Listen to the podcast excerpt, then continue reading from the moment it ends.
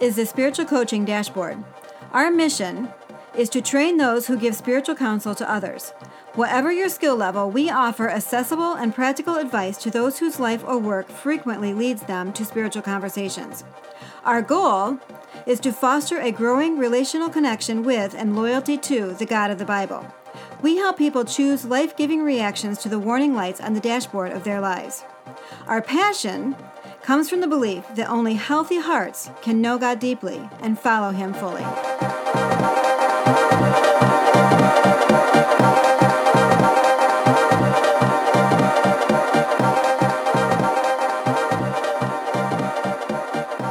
Welcome, everyone, to the Spiritual Coaching Dashboard. Wherever you are on the globe, Nancy and I are honored to have you aboard. Speaking of Nancy, my beautiful bride is in the studio with me today. well, thank you, honey. And hello, everyone. If you're interested in going back and listening to any of the three previous seasons, it would be helpful to begin with the first episode of season one. Each podcast is a standalone topical treatment, but they are episodic, so listening out of order will leave you without some necessary foundational content. Our intention with this podcast is to keep the explanation simple and relatable, and for the most part, avoid the clinical and theological terminology. So, what I did is I, swapped that out for modern and easily recognizable metaphors to explain spiritual and biblical ideas, as well as coaching tex- techniques and, and approaches. Now, that doesn't mean that our content is overly simplistic or, or dumbed down or, or, or unhelpful to those who are further down the road, just that it's accessible and immensely usable.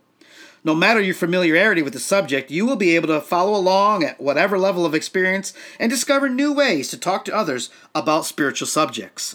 Yes, and as we enter this fourth season, we will begin to offer true standalone episodes, tackling both new content as well as returning to subjects we already addressed but feel deserve greater attention.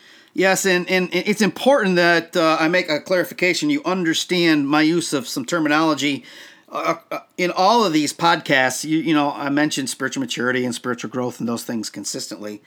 Some people, when they hear those terms, especially if they've gone to church all their lives, might be tempted to think about attending classes or amassing uh, intellectual understanding. And, and that's not what I mean when I talk about spiritual maturity or spiritual growth. I'm talking about first person, hands on, experiential knowledge of God. Spiritual maturity is knowing Him. It's not about what you know, it's about who you know. And that's what I mean when I talk about spiritual maturity and spiritual growth. If the relationship is strong and growing, everything else that's necessary to life as a follower of Jesus Christ will flow from that. In fact, we want you to know that we named the podcast the Spiritual Coaching Dashboard because, just like the dashboard in your car, there are warning lights in our lives. They indicate to us that we need to do some heart work with God in order to step into our full potential. We need someone more qualified and experienced to do spiritual wrenching on our souls in order to improve our performance. Our dream for you is that you would unlock your potential through a heart healthy enough to know God deeply and follow Him fully, and then to pass your experience on to others. Now, without further delay, here is today's content. All right, our subject for today's podcast is God does not hate divorce as much as he hates dot dot dot. Uh, actually, God does not hate all divorce. So I would like you to imagine with me that every day you wake up trapped in a marriage relationship that allows you little or no human rights limited freedom to make decisions for yourself, to move about as you like, to make friends and have conversations as you please, to spend money on necessities without being scrutinized, unending questions about your whereabouts. Uh, imagine constant surveillance and manipulation with fear and emotional abuse and cruelty and degrading name calling, completely fabricated and unfounded accusations, often of marital unfaithfulness of one sort or another, and only lightly veiled uh, disappointment and judgment and condemnation and threat by someone who is sane and kind one minute, the, the person you remember falling in love with, and full on crazy the next minute. One minute threatening you, and then the next threatening to harm himself or themselves to, to keep you imprisoned in the relationship. Imagine the confusion this would cause and the internal turmoil that you would live with. Imagine living every day with some or all of that confining surveillance and cruelty and unpredictability, and all without any means of escape. Your phone's GPS is used to monitor your every move. Your social media accounts are trolled to track every conversation and relationship. And you are texted or called incessantly throughout the day, smothered by an oppressive, fearful, manipulative, untrusting, controlling conspiracy theorist. Imagine that this has been your life for years or even decades. Now, if that sounds like something experienced only in a communistic third world country, I assure you it is not. It is the actual description of life in a marriage to an abusive spouse. It is usually, but not always, the experience of a woman with an abusive husband.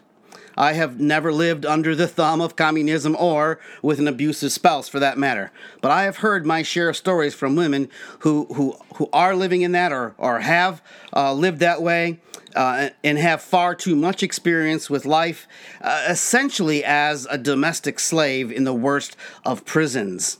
Uh, I wrote that opening descriptive paragraph based on those real live conversations. All of it describes actual situations people have lived with and told me about. Um, very real accounts. It, it, and, and, they paint a, a picture of what it's like to, to live with domestic violence.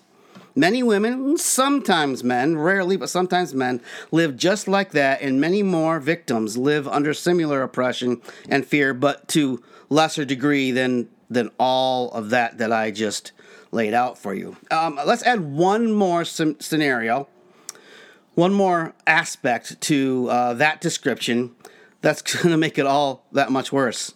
Imagine also that both you and your abusive spouse are professing Christians who regularly attend church and volunteer your time and money there. Your spouse may even be a respected entity or even a leader there. How can that be? Well, the, the abusive partner is a completely different person at church than they are at home, or in most public settings for that matter. They are friendly, kind, understanding, respectful, and respected if not loved in return. No one but you would imagine that they are who they are when they're at home and out of sight. In fact, the abuser is so duplicitous and smooth that people at your church, including the counselors and, and leadership, they refuse to believe you when you tell your story and attempt to get help. Yeah, it's that real and can be that bad, that unbelievable, that frustrating. More on that later. Well, this episode and the two that follow will be helpful for anyone who can relate to the abusive scenario that I, I've laid out there on some level, with or without the church part of it. Uh, this is primarily written for from the perspective of those who grew up around church. But even if you did not, all you have to do is substitute another environment every time I mention the church to find useful similarities. Maybe instead of church, it is your circle of friends, usually their friends and not yours, or, or family who are deceived and unbelieving when you describe how you're living. Uh, my conclusion should help you make healthy choices no matter the environment you are trapped in, whether it includes church or not. Oh, oh, and, and primarily from the perspective of a woman who's trapped in DV by her husband. I'm going to say DV for domestic violence.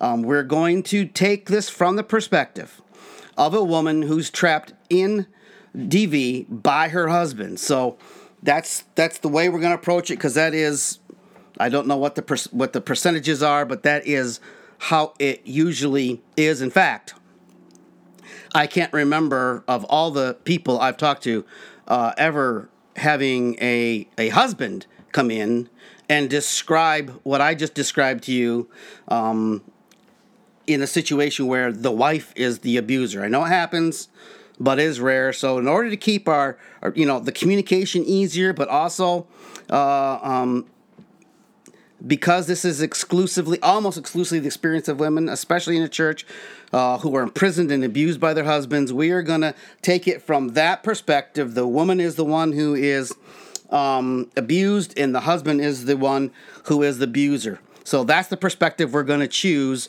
to uh, to just make this a little simpler and to relate to with the larger the largest audience, and also to help you those of you that might be. Uh, uh, some sort of counselor and listening to this for help and advice in, in, in your practice, uh, that's going to be the, the, the, majority of the situation is going to be uh, as I've described. Our subject is, and let's make, clarify this as well, it's not really domestic violence, not directly, but what God expects of someone uh, uh who is trapped in it. Okay? So we're going to talk a lot about domestic violence. It should help you, what I've already said, but uh, more that I say should help you uh, understand domestic violence and, and be able to identify it more easily. But that's not our primary purpose in these three episodes. It is to uh, just see what God would expect of someone who is trapped in that way. If you are familiar with the church, there's a good chance that you're aware of the stigma that still often exists there, especially for un, uh, and unequally for women around the subject of divorce, which is why we're we're addressing that as well, so that you can be able to have a conversation with someone that has experienced this. So, a woman who's had this experience. A divorced woman is, is like a leper in a lot of churches. A divorced man, not so much.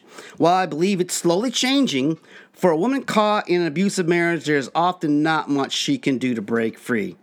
The, the, the, the response she heard in the past and often still hears from the church today is God hates divorce. Go back home and submit to your husband.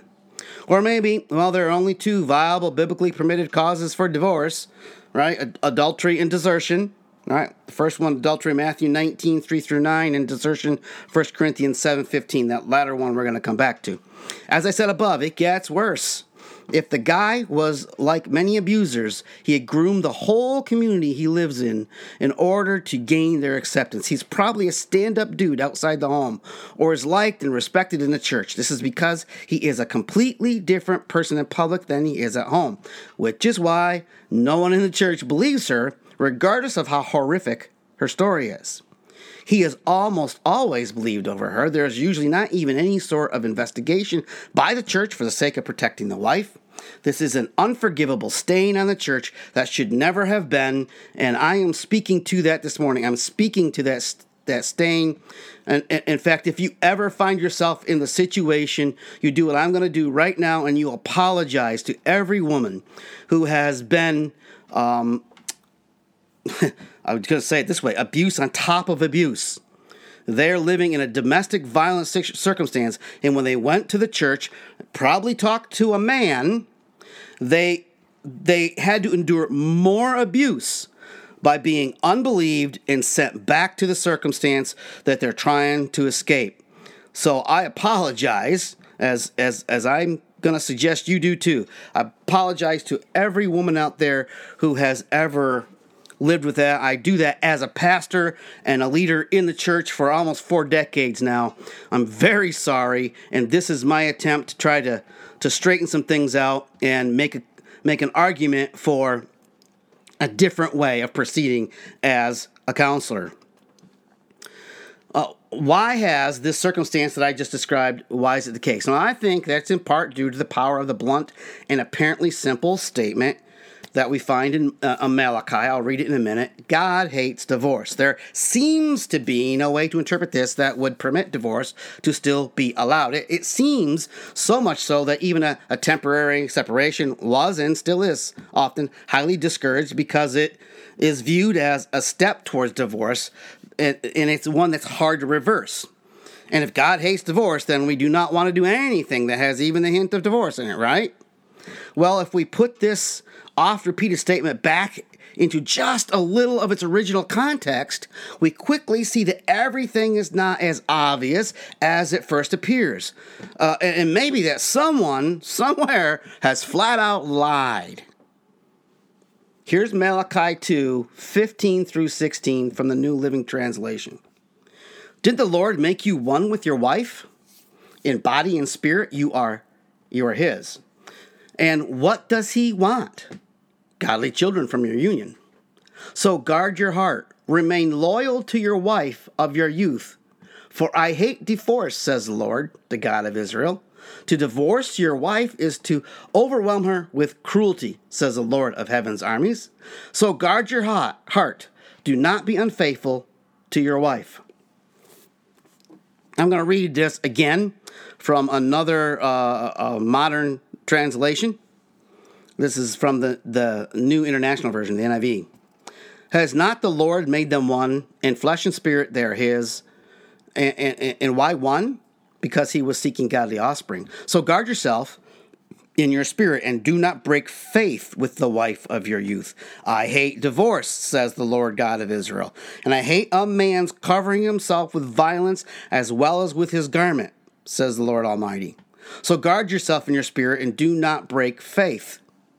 And then one more, just verse, just one verse from the New American Standard 95. Take heed then to your spirit, and let no one deal treacherously against the wife of your youth. All right, so that is from those three versions New Living, New International, and the New American Standard, respectively. I feel we should begin with the most obvious observation. If you are listening to this, you probably already picked up on the fact that the phrase I hate divorce, it was not originally spoken to a woman not any more than it was command for her to stay with or remain faithful to her husband. Those words of warning were pronounced against a man who wanted to leave the marriage. It was a call for men to remain loyally protective of their wives and not break faith, not betray, be disloyal, untrue, treacherous, or deceitful, to not break a promise or vow that he's made with her. It was addressed not to a woman to make her, you know, feel she had to go back into a dangerous situation, but to the man who was causing a, a dangerous situation. Why does God hate divorce? Because it overwhelmed the woman with cruelty. Hmm. How did that become a prison for abused wives?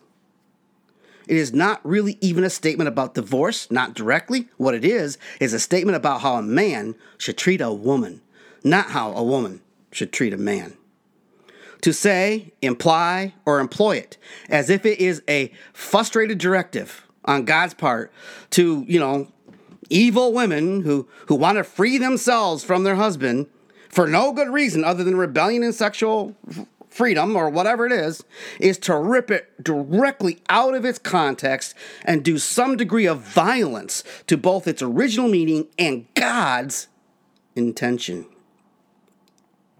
Well, God is saying that He hates it when a husband is unfaithful to their wives by breaking their marital promises. And He especially hates it when it leaves someone who is defenseless, a woman primarily, but potentially children as well, it leaves them optionless, endangered, and exposed. Now, whatever you think about it as uh, you judge it from within our modern sophisticated society, this was a culture, when this was written, it was a culture where men and women had very different and distinct roles.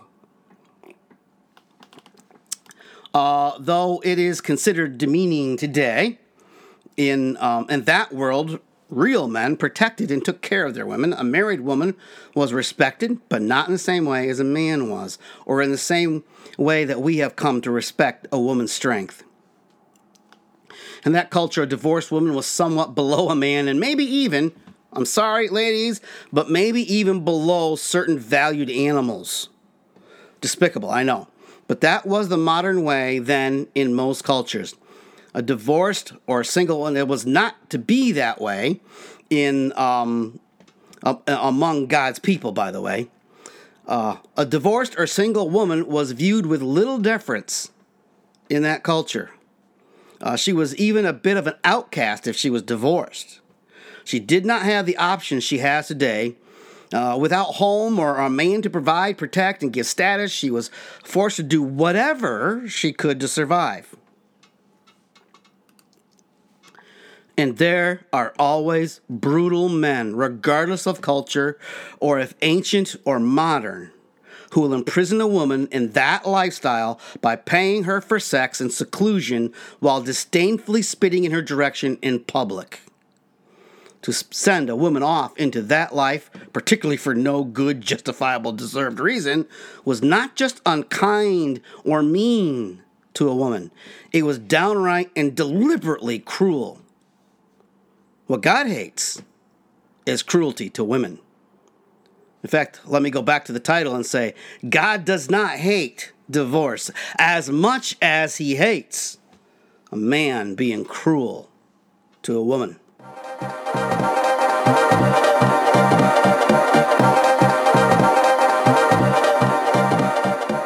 Let's take a short break so you can rest your brain.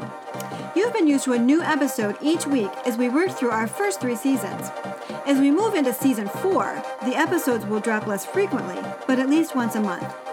Whatever the reason, and from wherever you are listening, we are so glad you have come along for the ride. That is why we are excited to invite you to help us determine some of our future content. At the close of this episode, we will tell you how you can send your questions, ideas for topics, and suggested book reviews.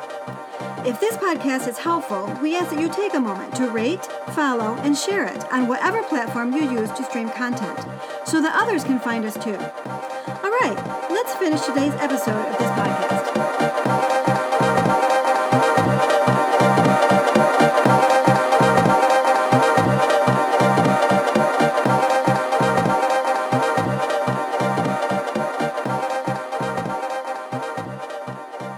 While it was in the past a vicious act of malice for a man to divorce his wife for no defensible reason, in our culture it may not be quite the same today. All too frequently, however, it is just about as cruel today, to our shame, as it was then. Um, often she is left without a job, or at least without a good one. She's left with no credit, no car, no home, and very much exposed to all manager, manner of danger particularly nasty if done for no reason other than I don't love her anymore. Still, when it comes to something like domestic violence and abuse, it is usually the only way she may have any hope of escape in reality, uh, of escape in safety. Divorce might be, even though it's not a good choice, even still today, um, it may be the least worst choice for a woman who is trapped in d- domestic violence.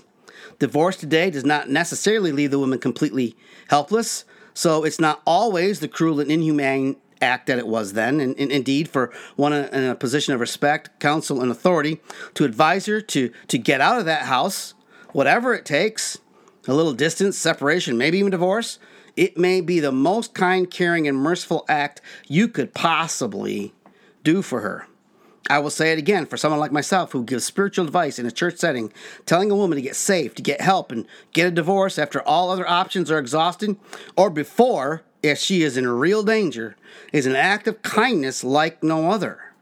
One that supports and agrees with the loving and caring and protective heart of God that is revealed to us in that passage from Micah chapter 2. So let's review a little bit here. Um, the I hate divorce declaration was not directed by God at women. It was against men who who covered her cruelty as they covered their bodies with you know with their clothes uh, when they divorced the wife of their youth. They hid their their cruelty behind the divorce. In so doing, they also covered themselves with guilt and, uh, and, and the sentence of cruelty, as with their clothes. The men were charged with guarding their heart or spirit against selfishness, uh, selfishness, um, brutality, and, and unfaithfulness to the wife they loved and married in their youth. By implication, that means uh, before she had kids, gained a little weight, few stretch marks and wrinkles, had had, and before she had little time to primp and proper herself and her looks, and before she was so tired at the end of the day that she had little energy left for intimacy with him. Protect that vow. Stand by it, men. I will take it a step further and say that using God's word in Malachi today against a woman, sending her back home and back to the danger she is attempting to escape, is cruelty. It's cruelty on top of cruelty. The first cruelty is domestic violence. The second cruelty is sending her back to it. It is the very thing that God was denouncing. It's the very thing God wanted to stop. You can't send her back there. He was not so much against divorce in this passage as he was against hu- husbands and the ruthless le- way they were treating their wives.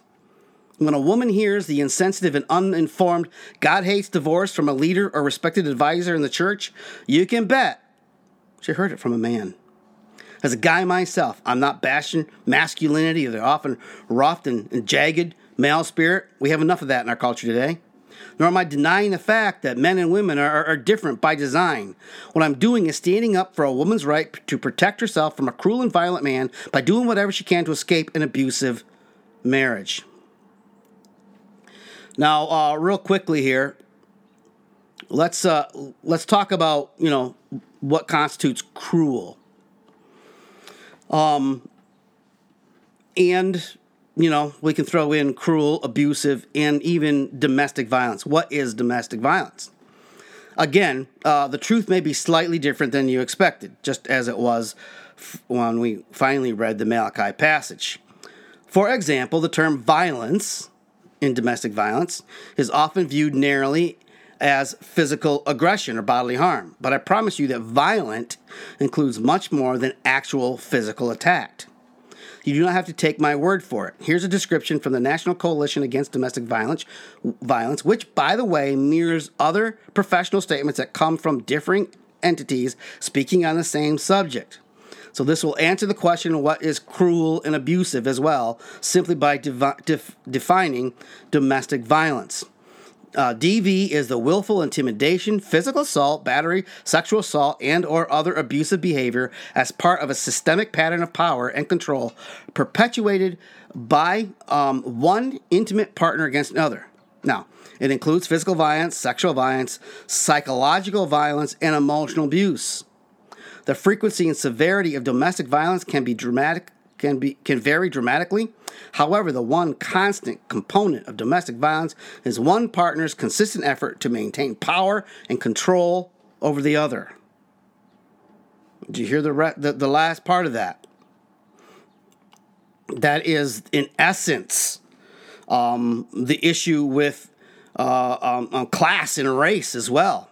The one constant component of domestic violence is one partner's consistent effort to maintain power and control over the other.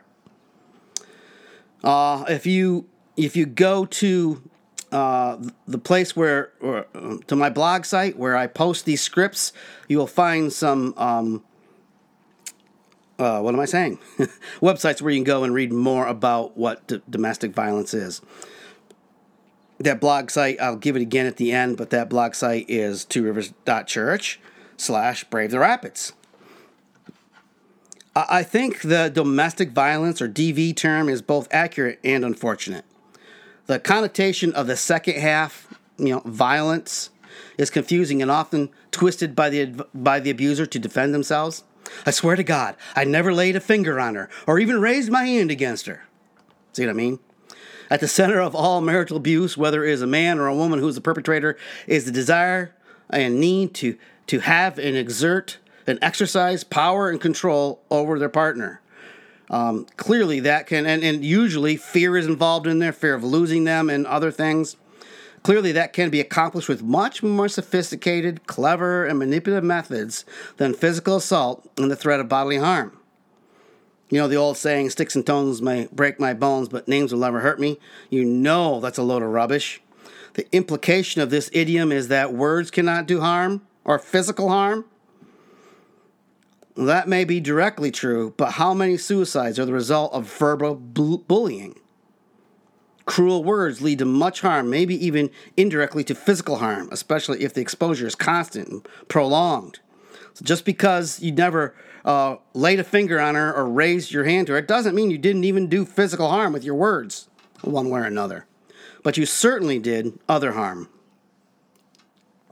When we apply domestic violence to the subject of divorce, vis a vis the case of a woman who is seeking protection from an abusive husband, the implications are wider rather than narrower much more than physical safety is at stake. Her sanity and her spirit and inner well being are under attack. And I will tell you, women in this situation can become so desperate for help, for someone to listen and take their fears seriously, that they genuinely consider letting their husband physically attack them. In domestic violence, the woman often knows how to keep the peace and how not to. They've learned for their own safety they know pretty well how to stay safe and how not to. And they may consider provoking a physical attack just so they can get help from people who do not get how destructive, demoralizing, intimidating, cruel, aggressive, fearful, and shame inducing um, domestic violence, violence is. Especially that is not of that is not physical in nature. It is a calculated risk they're willing to take because of the agony and constant and frustrating control and manipulation. He makes everything their fault and uses "I will kill myself" threats to gain compliance. He uses uh, warped reasoning and, and, and twists their words. It's, it's all just gets to be too much.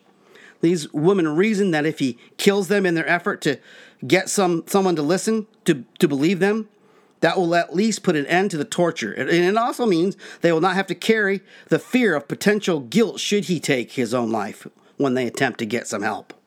Unless you've been in it, you really cannot understand how domestic violence degrades both soul and life, often making it feel like it is not worth living.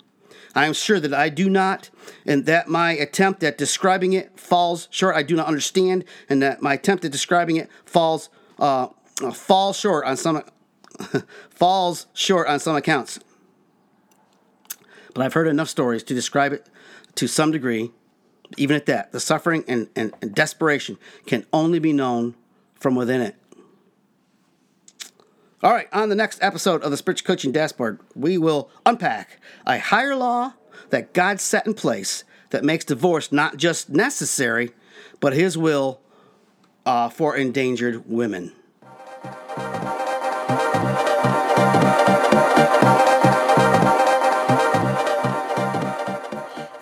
Listening to this episode. If you heard something that got your attention, whether it be for your own relationship with God or for coaching others, do not waste the divine nudge. Be sure to take the time to think through how God would have you work the new thought into your life and practice. If you do spiritual coaching, either formally or informally, remember that it is hard to lead where you have never been. We firmly believe that God will exchange the wounding of the past for the wellness of the future a transformation that frees us to be wholeheartedly available to Him and those near us. As we walk into that healing, we gain the humble confidence and godly credibility needed to step unrestricted into the life and impact God has for us. And when we experience that for ourselves, it gives us a compelling story from which to call others to experience the same. We pray that God uses the spiritual coaching dashboard to inform and transform your life before it reaches another. If you would like to submit a question or topic for a future episode of our podcast, here as promised is the contact information. The email address is carrie at tworivers.church or text at SC Dashboard from the social media platform of your choice. Again, thank you for listening, and we'll see you next time on the Spiritual Coaching Dashboard.